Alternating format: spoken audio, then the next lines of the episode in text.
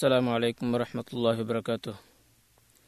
إن الحمد لله نحمده ونستعينه ونستغفره ونؤمن به ونتوكل عليه ونعوذ بالله من شرور أنفسنا ومن سيئات أعمالنا.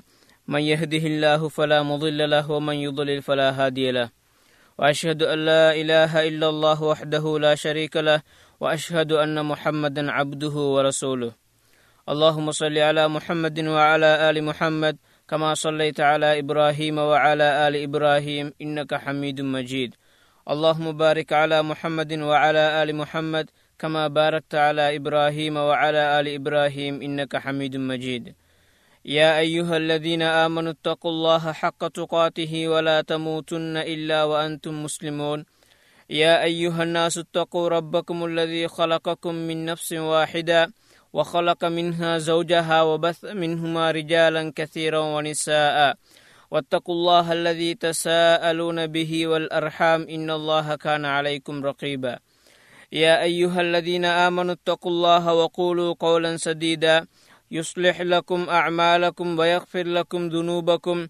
ومن يطع الله ورسوله فقد فاز فوزا عظيما. إن أصدق الحديث كتاب الله. وخير الهدي هدي محمد صلى الله عليه وسلم وشر الأمور محدثاتها وكل محدثة بدعة وكل بدعة ضلالة. أما بعد فقد قال الله تعالى في قرآنه الكريم أعوذ بالله من الشيطان الرجيم. خذ من أموالهم صدقة تطهرهم وتزكيهم بها وصل عليهم. إن صلاتك سكن لهم والله سميع عليم. அன்புக்குரிய சகோதரர்களே இஸ்லாத்தின் ஐம்பெரும் கடமைகளில் ஒன்றான ஜக்காத் பற்றி சற்று பார்ப்போம். இது ஜக்காத் என்பது அல்லாஹாலா ஒரு அடியானுக்கு விதியாக்கிய கடமைகளிலே முக்கியமான ஒரு கடமையாக இருந்து கொண்டிருக்கின்றது. அல் குரானிலே பல இடங்களிலே இந்த ஜக்காத்தை பற்றி அல்லா தாலா சொல்லியிருக்கின்றான். ஒரு மனிதன் முஸ்லிமாவனதற்கு பின்னால் அவன் செய்ய வேண்டிய பிரதானமான கடமைகளிலே மூன்றாவது கடமையாக இந்த ஜக்காத் இருக்கின்றது. இதனை அல் குரானிலே இந்த ஜக்காத் கடமை என்பதற்கான நிறைய ஆதாரங்கள் அல் குரானிலேயும் சுன்னாவிலேயும் இருக்கின்றதை போன்று இந்த ஜக்காத் என்ற வணக்கம் இருக்கின்றது என்பதிலே அனைத்து அறிஞர்களும் ஒற்றுமைப்பட்டு ஏகோபித்து கூறியிருக்கின்றார்கள். இந்த ஜக்காத்துடைய முக்கியத்துவம் எந்த அளவுக்கு என்று சொன்னால் இதனை அல்லா தாலா தொழுகையுடன் சேர்த்து அல் குர்ஆனிலே கிட்டத்தட்ட எண்பத்தி இரண்டு இடங்களிலே இந்த தொழுகையுடன் சேர்த்து கூறியிருக்கின்றான். அல் குர்ஆனிலே அல்லா தாலா சொல்லுகின்றான் வ அகீமு சலாத்த வ ஆத்து ஜக்காத்த வர்கஉ மஅர்ராக்கியின் நீங்கள் தொழுகையை நிலைநாட்டுங்கள் ஜக்காத்தை கொடுங்கள். இன்னும் ருக்கு செய்யக்கூடியவர்களுடன் சேர்ந்து நீங்களும் ருக்கு செய்யுங்கள் என்பதாக அல் குரானில் அல்லா தாலா சொல்லக்கூடிய அந்த வசனத்தின் மூலமாக ஜக்காத் என்ற ஒரு வணக்கம் இருக்கின்றது என்பதை நாங்கள் விளங்கிக் கொள்ளலாம். அதே போன்று நபிமொழியிலேயும் பல நபிமொழிகள் ஹதீஸ்கள் வந்திருக்கின்றன. இந்த ஜக்காத் என்ற ஒரு வணக்கம் இருக்கின்றது. அது கடமையானது என்பதற்கு பல ஆதாரங்கள் வந்திருக்கின்றன. அதிலே ஒன்றை மாத்திரம் இந்த இடத்திலே சொல்லிக் கொள்கின்றேன் இபின் அப்பாஸ் ரலியுல்லான் அவர்கள் கொள்கின்றார்கள் நபி சொல்லாஹ் அலை அவர்கள் முஆத் ரலியுல்லான் அவர்களை யமன் தேசத்துக்கு கவர்னராக அனுப்பக்கூடிய நேரத்திலே சில உபதேசங்களை செய்தார்கள். ஹிஜ்ரி பத்தாம் ஆண்டு நபி அவர்கள் முஆத் ரலியுல்லான் அவர்களை அனுப்பக்கூடிய நேரத்திலே கூறினார்கள் இன்ன கத்தி கோமன் அஹ்ல கித்தாபின் நீங்கள் ஒரு வேதக்காரர்கள் கூட்டம் இருக்கக்கூடிய ஒரு இடத்துக்கு நீங்கள் போகின்றீர்கள். வேதக்காரர்களிடத்திலே போகின்றீர்கள். ஃபதுஹும் இலா ஷஹாதத்தி அல்லா இலாஹ இல்லல்லா ஓ அன்னி ரசூலுல்லா அங்கே போனால் முதலில் நீங்கள் அவர்களை அழைக்க வேண்டிய விடயம் என்ன? வணக்கத்துக்குரிய நாயன் அல்லாவை தவிர வேறு யாரும் இல்லை என்று சார்ச்சி பாருவதும் நான் அல்லா தாலாவுடைய தூதர் என்பதையும் அவர்களை ஏற்றுக்கொள்ளும்படி இந்த ஷஹாதத்தின் பக்கம் நீங்கள் அவர்களை அலையுங்கள் என்பதாக நபி அவர்கள் சொன்னார்கள். ஃபைன்ஹும் அத்தாவுக்க லிதாலிக்க. அவர்கள் அதிலே உங்களுக்கு வழிபட்டு சொன்னால் கட்டுப்பட்டு வந்துவிட்டார்கள் என்று சொன்னால் அலிமுஹும் அன்னல்லாஹ் அஸ்ஸவஜல்ல இஃப்தரத அலைஹிம் ஹம்ச சலவாத்தின் ஃபி குல்லியோமின் வலையிலா அவர்களுக்கு நீங்கள் எடுத்துச் சொல்லுங்கள் அல்லாஹ் தாலா தினமும் ஐந்து நேர தொழுகைகளை அவர்களுக்கு கடமையாக்கியிருக்கின்றான். ஐந்து நேர தொழுகைகளை அவர்கள் தொழ வேண்டும் என்பதை நீங்கள் அவர்களுக்கு எடுத்து காட்டுங்கள். அதனை அவர்களுக்கு அறிவித்துக் கொடுங்கள் என்று சொன்னார்கள். அதனுக்கு ஃபைன்ஹும் அத்தாவுக்கள் இதாலிக்க அவர்கள் அதுக்கு அதிலேயும் உங்களுக்கு வழிபட்டால் கட்டுப்பட்டு வந்தால் ஃபஅலிமுஹும் நீங்கள் அவர்களுக்கு சொல்லுங்கள். அன்னல்லாஹ இஃப்தரலா அலைஹிம் சதகத்தன் ஃபி அம்பாலிஹிம் அவர்களுடைய சொத்திலே அல்லா தாலா ஒரு கட்டாய தர்மத்தை சதக்காவை அல்லா தாலா அவர்களுக்கு விதியாக்கி இருக்கின்றான் துஹது மின் வ துரத்து இலா ஃபுகராஹிம். அவர்களிலே இருக்கக்கூடிய செல்வந்தர்களிலிருந்து அதனை வசூலிக்கப்பட்டு அதே கூட்டத்திலே அவர்களிடத்திலே இருக்கக்கூடிய வறியவர்களுக்கு இது விநியோகிக்கப்பட வேண்டும் என்பதாக நீங்கள் சொல்லுங்கள் என்று நபி சொல்லாஹ் அலையுஸ்லாம் அவர்கள் முஆதர் அலி அவர்களுக்கு அறிவித்தல் படுக்கின்றார்கள். இந்த ஹதீஸ் சஹீல் புகாரி சஹி முஸ்லிம் போன்ற கிரந்தங்களில் பதிவு செய்யப்பட்டிருக்கின்றது. இந்த ஜக்காத் எந்த அளவுக்கு சமூகத்திலே முக்கியமான ஒன்று என்பதை கருத்தில் கொண்டுதான் அல்லா தாலா இதனை ஏற்கனவே அனுப்பப்பட்ட இறை வேதங்களிலேயும் இறை மார்க்கங்களிலும் அல்லா தாலா இதனை விதியாக்கியிருக்கின்றான். எமது நபி முகமது சல்லாஹ் அலைவசலம் அவர்கள் அனுப்பப்படுவதற்கு முன்னால் அனுப்பப்பட்ட ஏனி நபிமார்களிலேயும் பல நபிமார்களை பற்றி அல்லா தாலா சொல்லக்கூடிய நேரத்தில் அவர்களுடைய சமூகத்திலேயும் இந்த ஜக்காத் என்ற ஒரு வணக்கம் இருந்திருக்கின்றது என்பதை அல் குரானிலே பல இடங்களிலே சொல்லுகின்றான். நபி இப்ராஹிம் அலை இஸ்லாம் நபி இஸ்ஹாக் அலை இஸ்லாம் அதே போன்று அவர்களுடைய மகன் நபி யாக்கூப் அலை இஸ்லாம் ஆகிய மூன்று பேரை பற்றி சொல்லக்கூடிய நேரத்தில் அல்லா தாலா சொல்லுகின்றான்.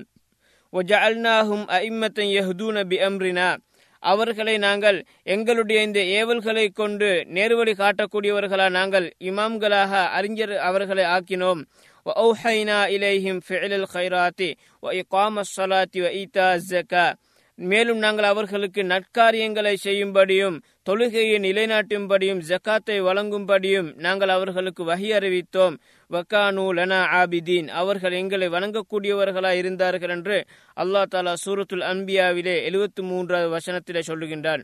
ஆக இந்த வசனத்தின் அடிப்படையில நபி இப்ராஹிம் அலி இஸ்லாம் இஸ்ஹாக் அலி இஸ்லாம் யாக்கூப் அலி இஸ்லாம் ஆகிய நபிமார்களும் இந்த ஜக்காத் என்ற ஒரு வணக்கத்தை கொடுத்திருக்கின்றார்கள் செலுத்தியிருக்கின்றார்கள் என்பதை நாங்கள் விளங்கிக் கொள்ளலாம். அதே போன்று நபி இப்ராஹிம் அலையாம் அவர்களுடைய இன்னொரு மகனாகிய இஸ்மாயில் அலையாம் அவர்களை பற்றி அல்லா தாலா சொல்லக்கூடிய நேரத்தில் வக்கான யமுரு அஹ்லஹு பிஸ்வலாத்தி வஸ்ஸகாத்தி வக்கான இந்த ரப்பிஹி மர்துயா. அவர் தன்னுடைய குடும்பத்தாருக்கு தொழுகையும் ஜக்காத்தையும் அவர் ஏவக்கூடியவர்களாக இருந்தார்கள்.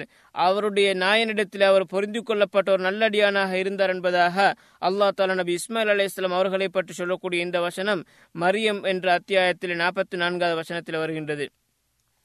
அதே போன்று நபி மூசா அலே இஸ்லாம் அவர்கள் அனுப்பப்பட்ட அந்த பனு இஸ்ரேலர்கள் சமூகம் அவர்களை பற்றியும் அல்லா தாலா சொல்லக்கூடிய நேரத்தில் வைத் அஹத்னா மீசா கபனி இஸ்ராயில் லா தபுதூன இல்லல்லா நாங்கள் பனு இஸ்ரவேலர்களிடத்தில் ஒரு உடன்படிக்கை நாங்கள் எடுத்தோம். அது இந்த உடன்படிக்கை என்ன தெரியுமா? நீங்கள் அல்லாஹ் தவிர வேறு யாரையும் வழங்கக்கூடாது ஒபில் வாலிதேன் இஹ்சானன். அதே போன்று பெற்றோர்களுக்கு நீங்கள் உபகாரம் செய்ய வேண்டும். வெதில் குர்பா வலியத்தாமாவல் மசாக்கின் இன்னும் உறவினர்கள் அனாதைகள் ஏழைகள் அனைவருக்கும் நீங்கள் உபகாரம் செய்ய வேண்டும். அவர்களுக்கு நலவுகள் செய்ய வேண்டும். ஒகூலூல் இன்னாசி ஹுஸ்னா. இன்னும் மக்களுக்கு நீங்கள் அழகான வார்த்தைகளை தான் நீங்கள் பேச வேண்டும். அகீமு சலாத்த வ ஆத்து ஜக்கா இன்னும் தொழுகையை நிலைநாட்டி ஜக்காத் வழங்க வேண்டும் என்பதாக அல்லா தாலா பனு இஸ்ரவேலர்களிடத்திலே ஒரு உடன்படிக்கை செய்ததாக அல் குரானில் சொல்லுகின்றான். இந்த வசனம் சூரத்துல் பக்கராவில எண்பத்து மூன்றாவது வசனமாக இடம்பெற்றிருக்கின்றது. ஆக இந்த அடிப்படையிலே பனு இஸ்ரவேலர்களிடத்திலேயும் ஜக்காத் என்ற ஒரு வணக்கம் இருந்திருக்கின்றதை நாங்கள் பார்க்கின்றோம். நபி ஈசா அலை இஸ்லாம் அவர்களை பற்றி சொல்லக்கூடிய நேரத்தில் ஔசானி பிஸ்ஸலாத்தி ஜக்காத்தி மாதும் து ஹையா நபி ஈசா அலே இஸ்லாம் அவர்கள் கூறியது அல்லா தாலா சொல்லுகின்றான் அந்த அல்லா தாலா நான் உயிரோடு இருக்கக்கூடிய காலமெல்லாம் எனக்கு தொழுகையையும் ஜக்காத்தையும் கொண்டு வசியத் செய்திருக்கின்றன என்பதாக நபி ஈசா அலி இஸ்லாம் அவர்கள் சொன்ன விஷயத்தை அல் குரான் அல்லா தாலா சூரத்துல் மரியமிலே நாற்பத்து முப்பத்தி ஓராவது வசனத்தில் அல்லா தாலா சொல்லுகின்றான். ஆக இந்த வசனத்துடைய அடிப்படையிலேயும் நபி ஈசா அலி இஸ்லாம் அவர்களும் ஜக்காத் என்ற ஒரு வணக்கத்தை கொடுத்திருக்கின்றார்கள் என்பதை எங்களுக்கு விளங்கிக் கொள்ளலாம். ஆக மேற்கூறிய நபிமார்களிலே நபி இப்ராஹிம் அலை இஸ்லாம் இஸ்ஹாக் அலை இஸ்லாம் யாக்கூப் அலை இஸ்லாம் அதே போன்று இஸ்மாயில் அலை இஸ்லாம் பனு சிறுவிலர்கள் அதே போன்று ஈசா அலை இஸ்லாம் ஆகிய அனைவருமே இந்த ஜக்காத்தை ஜக்காத்தை கொண்டு ஏவப்பட்டிருக்கின்றார்கள் என்பதை நாங்கள் விளங்கிக் கொள்ளலாம். இஸ்லாத்துடைய ஆரம்ப காலத்திலே இந்த ஜக்காத் எவ்வாறு கடமையாக்கப்பட்டன்னு சொன்னால் மக்காவிலே வைத்து இந்த ஜக்காத் கடமையாக்கப்பட்டது என்றாலும் அதில் இந்த ஜக்காத்தில் என்னென்ன பொருட்களை கொடுக்க வேண்டும் அதனுடைய வரையறைகள் என்ன என்பதை பற்றி அல்லாஹ் தலா அங்கே எந்தொன்றையும் நிர்ணயிக்கவில்லை. அதனை முஸ்லிம்களிடத்திலே அதாவது தாராளமான இதாக விட்டு வைத்திருக்கின்றான். எனவே அந்த அடிப்படையிலே தான் அவர்களுக்கு எந்த ஒரு இதனையும் நிர்ணயிக்கவில்லை. அல் குரான் அல்லா தலா அவர் மக்கா வாசிகளை பற்றி சொல்லக்கூடிய நேரத்தில் சொல்கின்றான். வல்லதீனஹும் லிஸ்ஸகாத்தி ஃபாயிலூன் அவர்கள் ஜக்காத் வழங்கக்கூடியவர்களாக இருக்கின்றார்கள் என்று இன்னொரு வசனத்தில் அல்லாஹ் சொல்கின்றான் வல்லதி நஃபி அம்பாலிஹிம் ஹக்கும் மாலூம். அவர்கள் யார் இந்த நல்லடியார்கள் யார் தெரியுமா? அவர்களுடைய சொத்துக்களிலே அறியப்பட்ட ஒரு ஒரு ஒரு வீதம் இருக்கின்றது உரிமைகள் இருக்கின்றது ஏனையவர்களுக்கு என்று சொல்லி. எனவே இந்த வசனங்கள் எல்லாம் மக்காவிலே இறங்கிய வசனங்கள். அந்த அடிப்படையிலே மக்காவிலேயும் ஜக்காத் என்ற ஒன்று இருக்கின்றது. அந்த ஜக்காத்துடைய அந்த வரையறைகள் இல்லாமல் பொதுவாக ஒரு சட்டமாக இந்த ஜக்காத் இருந்திருக்கின்றது என்பதை நாங்கள் பார்க்கின்றோம். நபிசல்லாஹ் அலையுசலம் அவர்கள் மக்காவிலிருந்து மதீனாவுக்கு ஹிஜ்ரத் சென்றதன் பின்னால் தான் ஹிஜ்ரி இரண்டாவது வருடம் தான் அந்த ஜக்காத்துடைய பொருட்கள் என்னென்ன பொருட்களில் ஜக்காத்து கொடுக்க வேண்டும் அதனுடைய அளவு என்ன யார் யாருக்கு வழங்க வேண்டும் போன்ற சட்டத்திட்டங்கள் எல்லாம் ஹிஜ்ரி இரண்டாம் ஆண்டு தான் அங்கே விதியாக்கப்படுகின்றது. இந்த ஜக்காத்தை பற்றி வரக்கூடிய ஜக்காத்து கடமை என்பதற்கான ஆதாரங்களை நாங்கள் எடுத்து நோக்கக்கூடிய நேரத்திலே அதற்கு அதனுடைய ஆதாரங்கள் பல போனங்களிலே பல விதமாக வந்திருக்கின்றது. சில ஆதாரங்கள் இந்த ஜக்காத்து கொடுப்பது அதனை ஆர்வமூட்டி அதில் இருக்கக்கூடிய சிறப்புகளை சொல்லக்கூடியதாக இருக்கின்றன. இன்னும் சில ஆதாரங்கள் இந்த ஜக்காத்து கொடுக்காதவர்களுக்கு இருக்கக்கூடிய தண்டனைகளை பற்றி எச்சரிக்கை செய்யக்கூடியதெல்லாம் இருக்கின்றன. முதலாவது வகையை நாங்கள் எடுத்து பார்க்கக்கூடிய இடத்திலே நான் மேலே ஓதி காட்டிய அந்த அல்குரா வச்சனத்தை அல்லா தாலா சொல்லுகின்றான். ஹுத் மின் அம்பாலிஹிம் சதகத்தன் துதஹிருஹும் ஒ துசக்கீஹிம் பிஹா வசல்லி அலைஹிம் இன்ன சொலாத்தக்க சக்கனுல்லஹும் நபியை பார்த்து அல்லா தாலா கூறுகின்றான் நீங்கள் அவர்களுடைய சொத்துக்களிலிருந்து நீங்கள் அவர்களை தூய்மைப்படுத்தக்கூடிய ஒரு சதக்காவை கட்டாய தர்மத்தை நீங்கள் அவர்களுடைய சொத்துக்களிலிருந்து எடுங்கள். அதன் மூலமாக நீங்கள் அவர்களை தூய்மைப்படுத்துவீர்கள். அதே போன்று அவர்கள் உள்ரங்கமாகவும் வெளிரங்கமாகவும் நீங்கள் அவர்களை தூய்மைப்படுத்துவீர்கள். வசல்லி அலைஹிம். நீங்கள் அவர்களுக்காக பிரார்த்தனை செய்யுங்கள். இன்ன சலாத்தக்க சகனுல்லகும் நிச்சயமாக உங்களுடைய அந்த பிரார்த்தனை அது அவர்களுக்கு ஒரு உல அமைதியாக அது சாந்தமானதாக இருக்கின்றது என்பதாக அல்லா தாலா சொல்லுகின்றான் இன்னொரு வசனத்தில் அல்லாஹ் சொல்லக்கூடிய இடத்துல சொல்கின்றான்.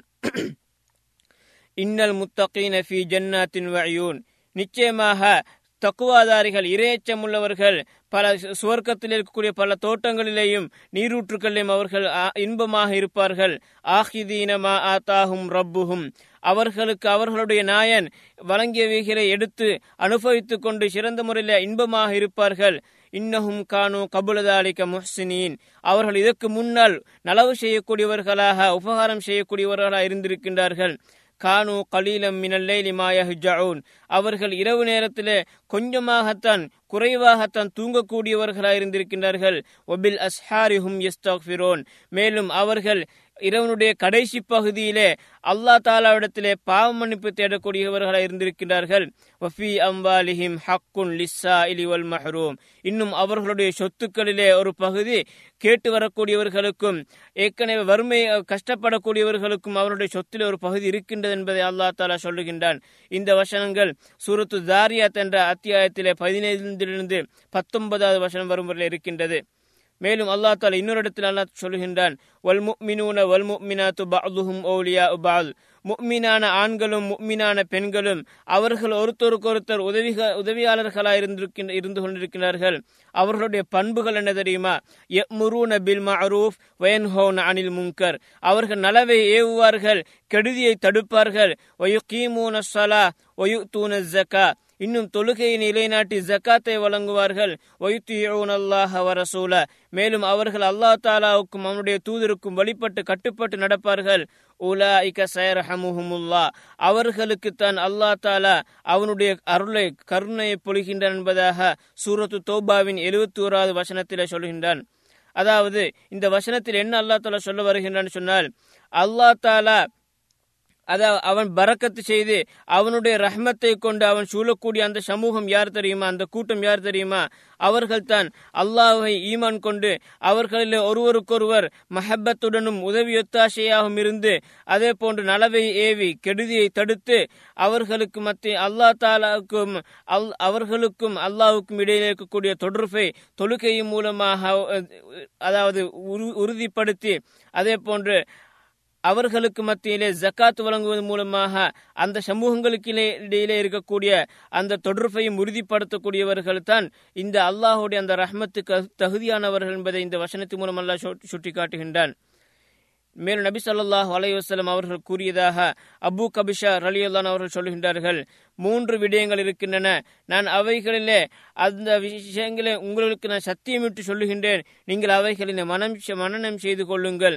மனக்கசமாலும் மீன் சதக்கத்தின் அதாவது ஒரு நாளுமே சதக்கா கொடுத்து தர்மம் செய்த பொருட்கள் ஒரு நாளுமே குறைவடைய மாட்டாது என்பதாக அந்த மூன்று விடயங்களிலே ஒன்றாக அல்லா தாலா சொல்லுகின்ற நபி அவர்கள் சொல்கின்றார்கள் அதே போன்று ولا ظلم عبد مظلمة فصبر عليها إلا زاده الله بها عزا அதே போன்று எந்த ஒரு அடியானும் அநியாயம் செய்யப்பட்டு அந்த அநியாயத்துக்காக வேண்டி அவன் பொறுமை செய்தால் அதன் மூலமாக அல்லா தாலா அவனுக்கு கண்ணியத்தை இன்னும் அதிகரித்து கொடுக்கின்றான். வலா ஃபதஹ அபுதுன் பாப மஸ்அலத்தின் இல்லா ஃபதஹ் அல்லாஹ் அலைஹி பாப ஃபக்ரின். இன்னும் எவன் அதாவது பிச்சை எடுக்கக்கூடிய அடுத்தவரிடத்திலே கேட்டு வாங்கக்கூடிய பாபை அந்த கதவை வாயில யார் திறக்கின்றானோ அவனுக்கு அல்லா தாலா வறுமையுடைய வாயிலை தான் திறந்து விடுகிறேன் என்பதாக நபி சொல்லாஹு அலையம் இந்த மூன்று விடயங்களை சொல்கின்றார்கள். அந்த மூன்று விடயங்களிலே பிரதானமான விடயம் என்ன? தர்மம் கொடுக்கக்கூடிய அது கட்டாய தர்மமாகவும் இருக்கலாம் அல்லது சாதாரண சதக்காகவும் இருக்கலாம். அடுத்தவர்களுக்கு உதவி செய்யக்கூடிய அந்த தர்மத்துடைய பொருள் ஒரு நாளுமே குறைவடைய மாட்டாது.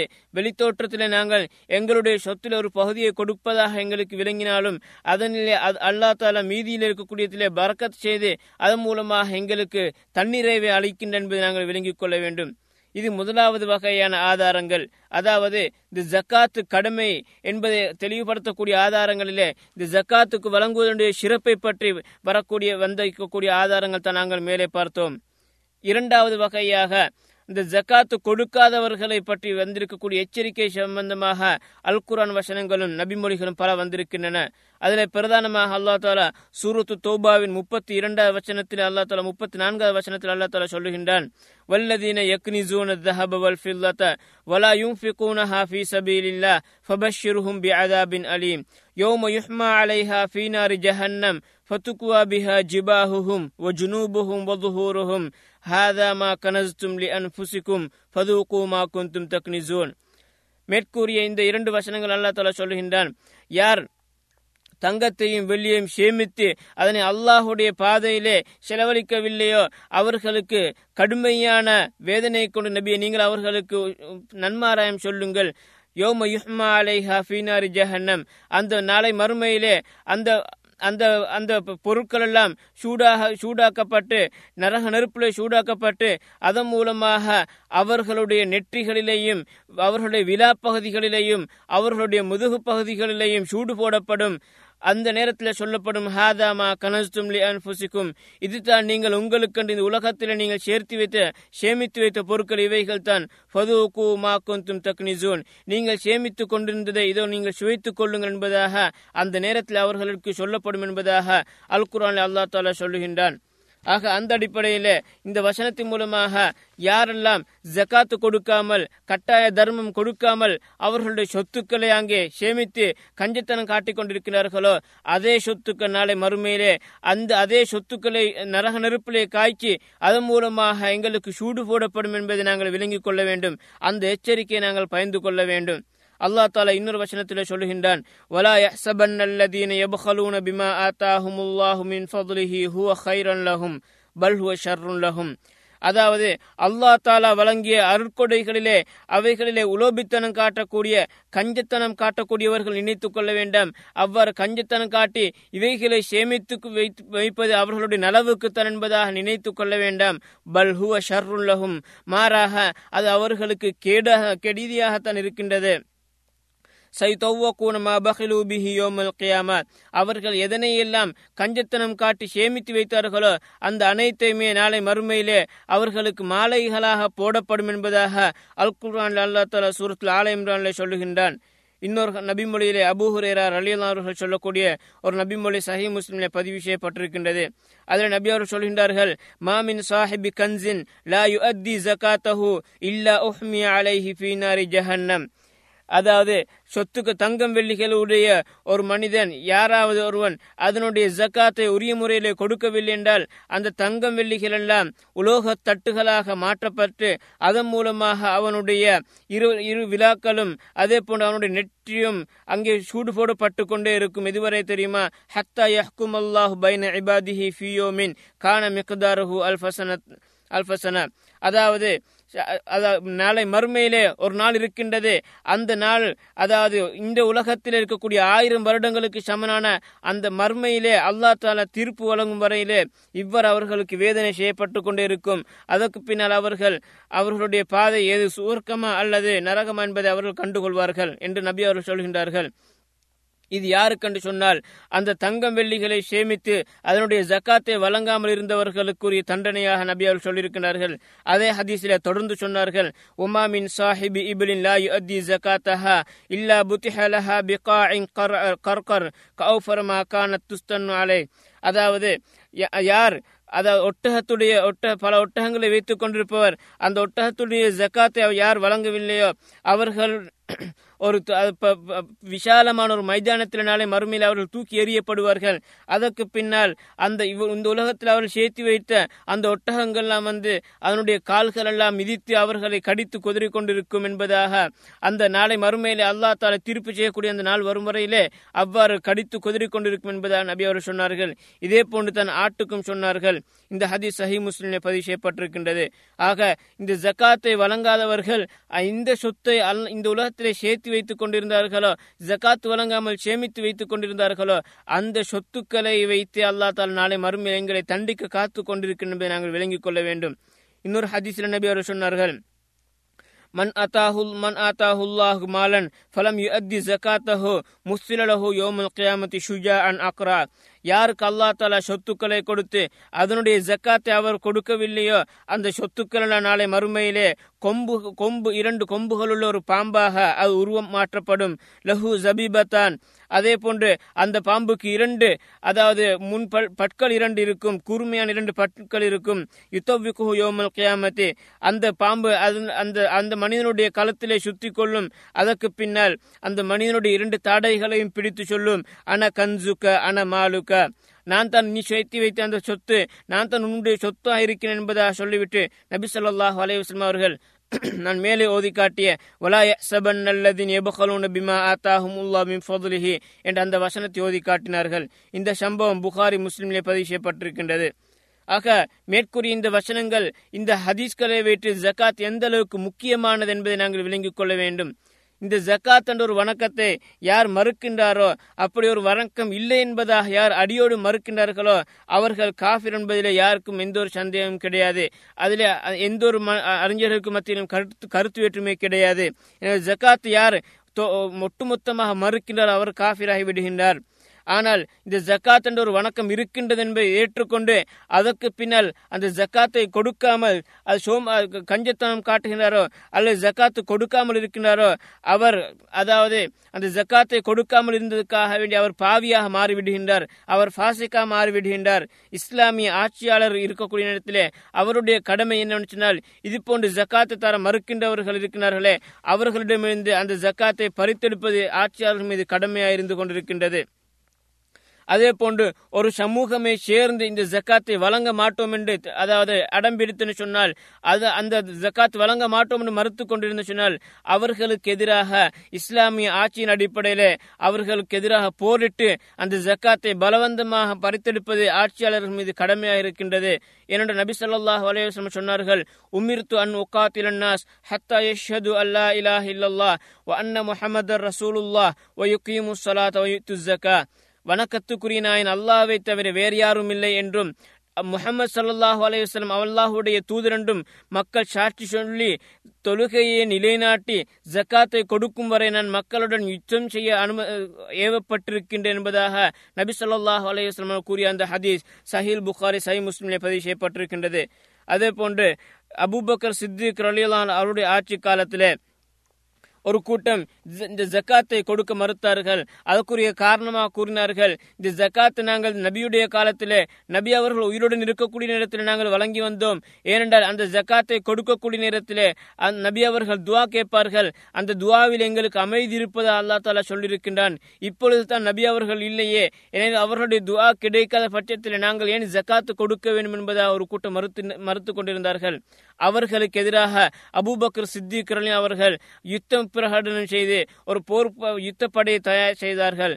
அந்த நேரத்தில் உமர் அலி அவர்கள் அபுபக்கர் சித்திகன் அவர்கள் இடைமறித்து கேட்கின்றார்கள். ரசூ சல்லாஹூ அலையம் சொல்லியிருக்கின்றார்கள் தானே உமிர்த்து அன் அக்கூல் அன் காத்திலன்னா சாத்தா யக்கூலுலா இலா இல்லல்லா லா இலாஹ் இல்லல்லாஹ் என்று சொல்லும் வரை மக்களிடத்தில் மக்களுக்கு எதிராக நான் போரிடும்படி ஏவப்பட்டிருக்கின்றேன். ஃபமன் காலஹா யார் அந்த களிமாவை சொல்லிவிடுகின்றாரோ? பக்கத்து அசம மின்னி மாலஹு ஒனப்சஹு அவர் என்னுடைய என்னை விட்டும் அவருடைய தன்னுடைய சொத்துக்களையும் உயிரையும் பாதுகாத்து கொண்டு விட்டார்.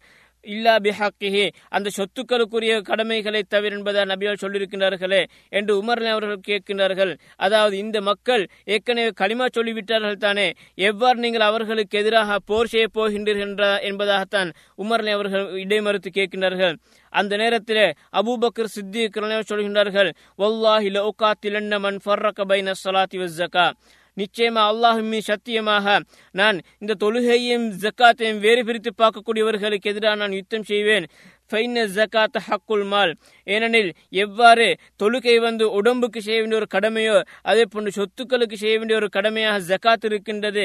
எனவே வல்லாஹிலோ மனஊனி அனாக்கன் கானு அத்துனாஹில ரசூல்லா சல்லா அலி சொல்லம் அது நபியுடைய காலத்திலே ஒரு ஒட்டகத்துடைய கயிறை கொடுத்து கொண்டிருந்து அந்த கயிறை கூட என்னுடைய காலத்திலே அதாவது மறுத்தார்கள் என்று சொன்னால் அதனை தரும் மறுத்தார்கள் என்று சொன்னால் அதற்காக வேண்டி நான் அவர்களுக்கு எதிராக நான் போரிடுவேன் என்பதாக அபுபக்கர் சித்திகரன் அவர் சொல்கின்றார்கள். எனவே இந்த ஹதீஸ்களுடைய அடிப்படையிலே ஒரு கூட்டமாக ஒரு சமூகமாக சேர்ந்து இந்த ஜக்காத்தை தர மறுத்தாலும் ஆட்சியாளர்கள் அவர்களை கட்டுப்பட வைத்து அவர்களிடத்தில் பலவந்தமாக ஜக்காத்தை எடுக்க வேண்டும் என்பதை இந்த நபிமொழிகள் எங்களுக்கு தெளிவூட்டுகின்றன.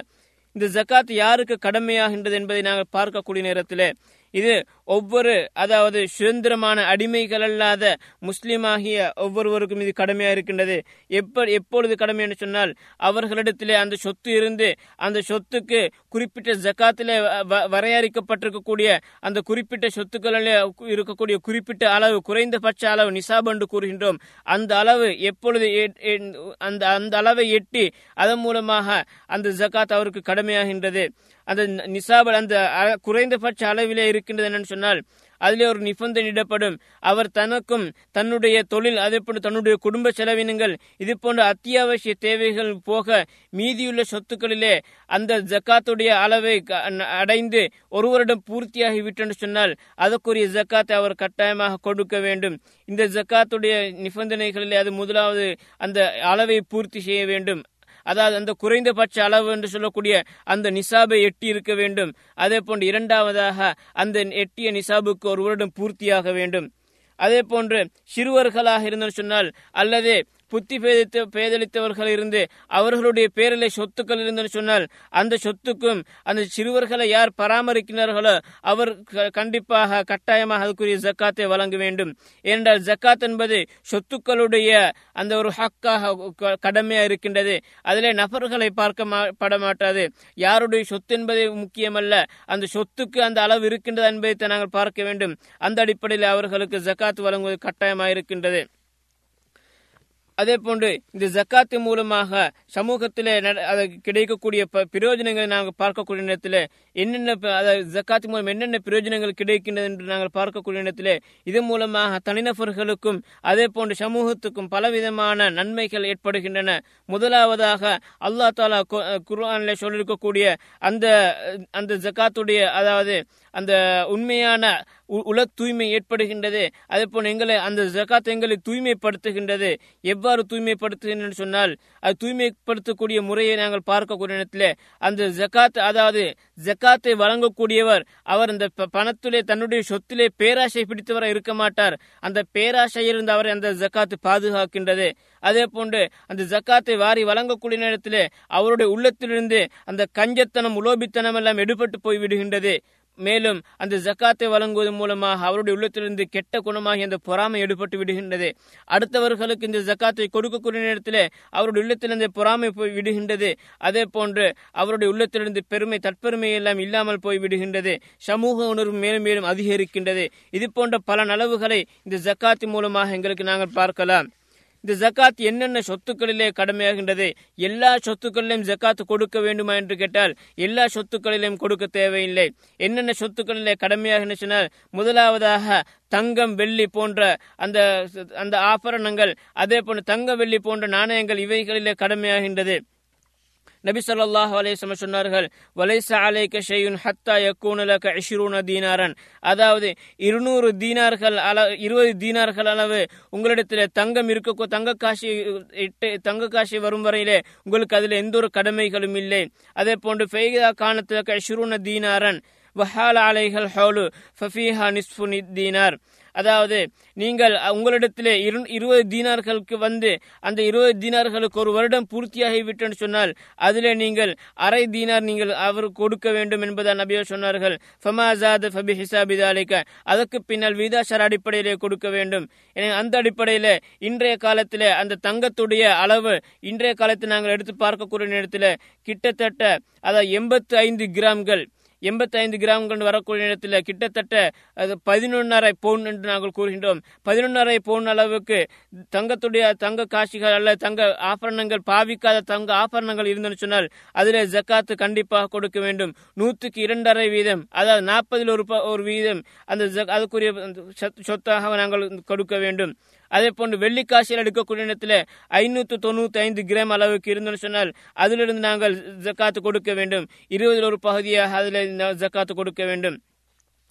அதே போன்று இந்த தங்கம் அதே போன்று வெள்ளி இவைகளுடன் சேர்ந்து அந்த அதே அதற்குரிய அதே சட்டங்கள் தற்காலத்திலே நாங்கள் பயன்படுத்தக்கூடிய நாணயங்கள் காசிகளுக்கும் அதே சட்டம் இருக்கின்றது. எனவே ஒரு மனிதர் அதை த- தனது காசிகளை சேமித்து அதனை வேறு வேறு சொத்துக்களிலே அது வியாபாரங்களிலே அதை செலவழிக்காமல் அது வங்கியிலே சேர்த்து வைக்கின்றார் வைத்துக் கொள்ளும் உதாரணத்துக்காக அந்த சொத்து அது ஜக்காத்து அந்த தங்கத்துடைய அளவுக்கு அல்லது வெள்ளியுடைய அளவுக்கு அந்த அதனுடைய பெருமதி அளவுக்கு அவருடைய பணம் இருந்து அதில் ஒரு வருடம் பூர்த்தியாகிவிட்டு சொன்னார். அதிலிருந்து நூற்றுக்கு இரண்டரை வீதம் எடுத்து கண்டிப்பாக ஜக்காத் அவர் வழங்க வேண்டும்.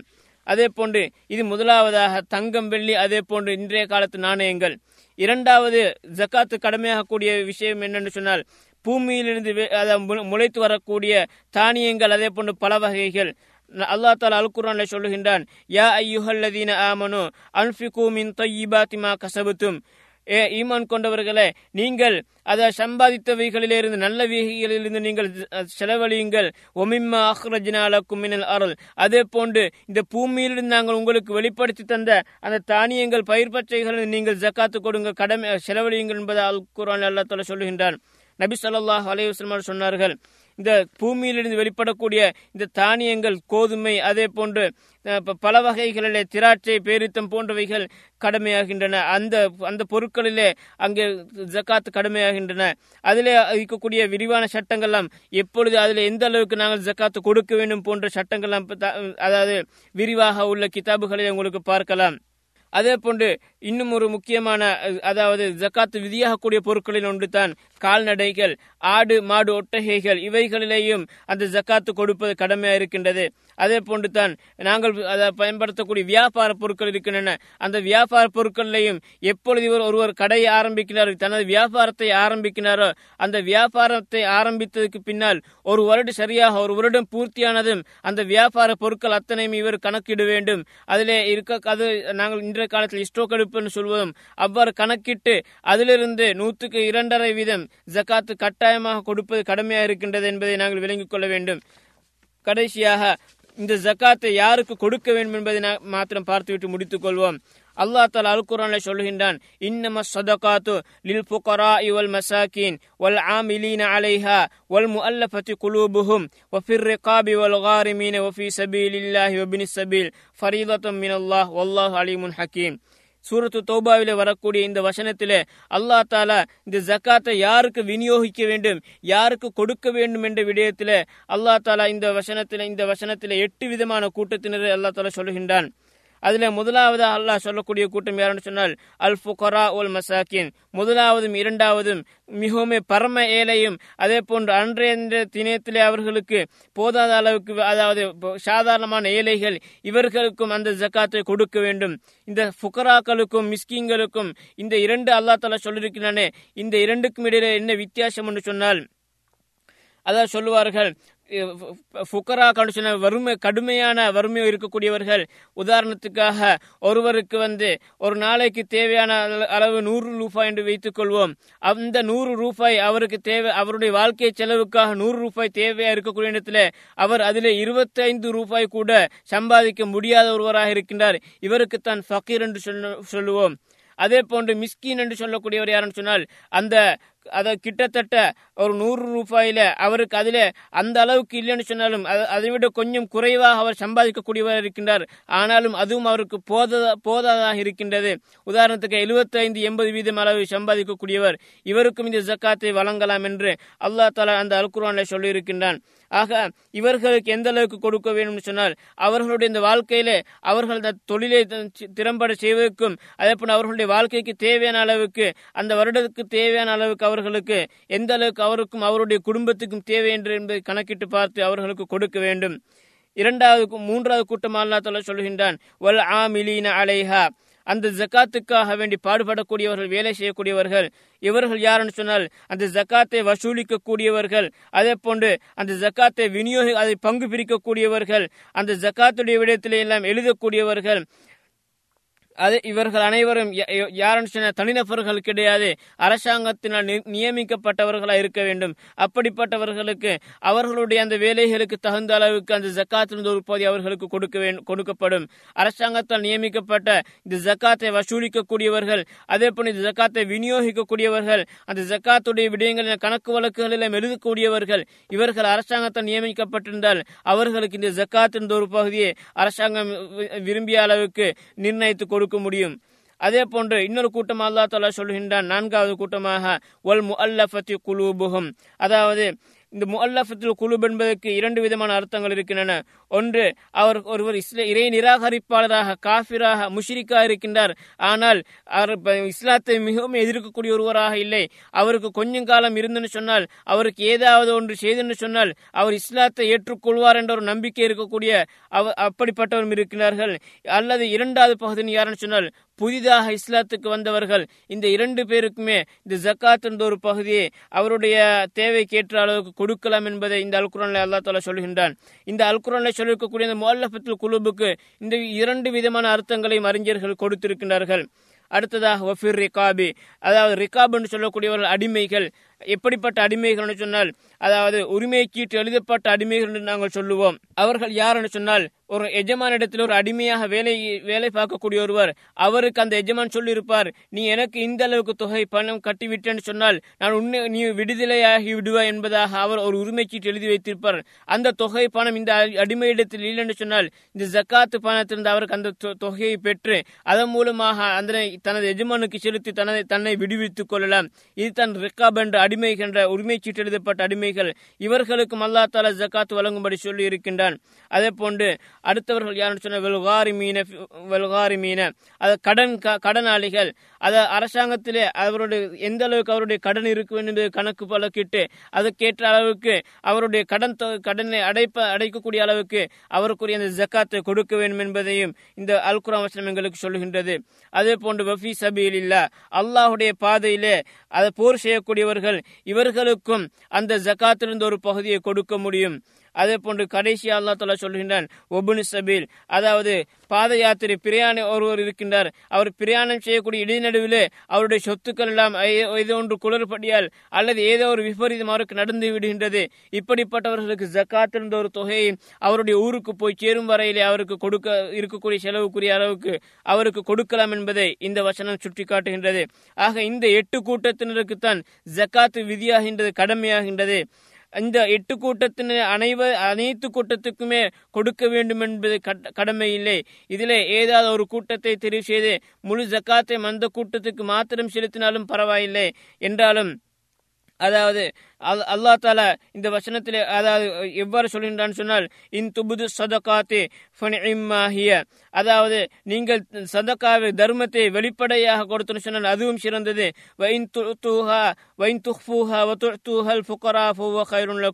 நீங்கள் அதனை மறைத்து அதே அதனை நீங்கள் ஏழைகளுக்கு மாத்திரம் கொடுத்துன்னு சொன்னால் அதுவும் சிறந்தது என்பதாக அல்லா தாலா சொல்கின்றான்.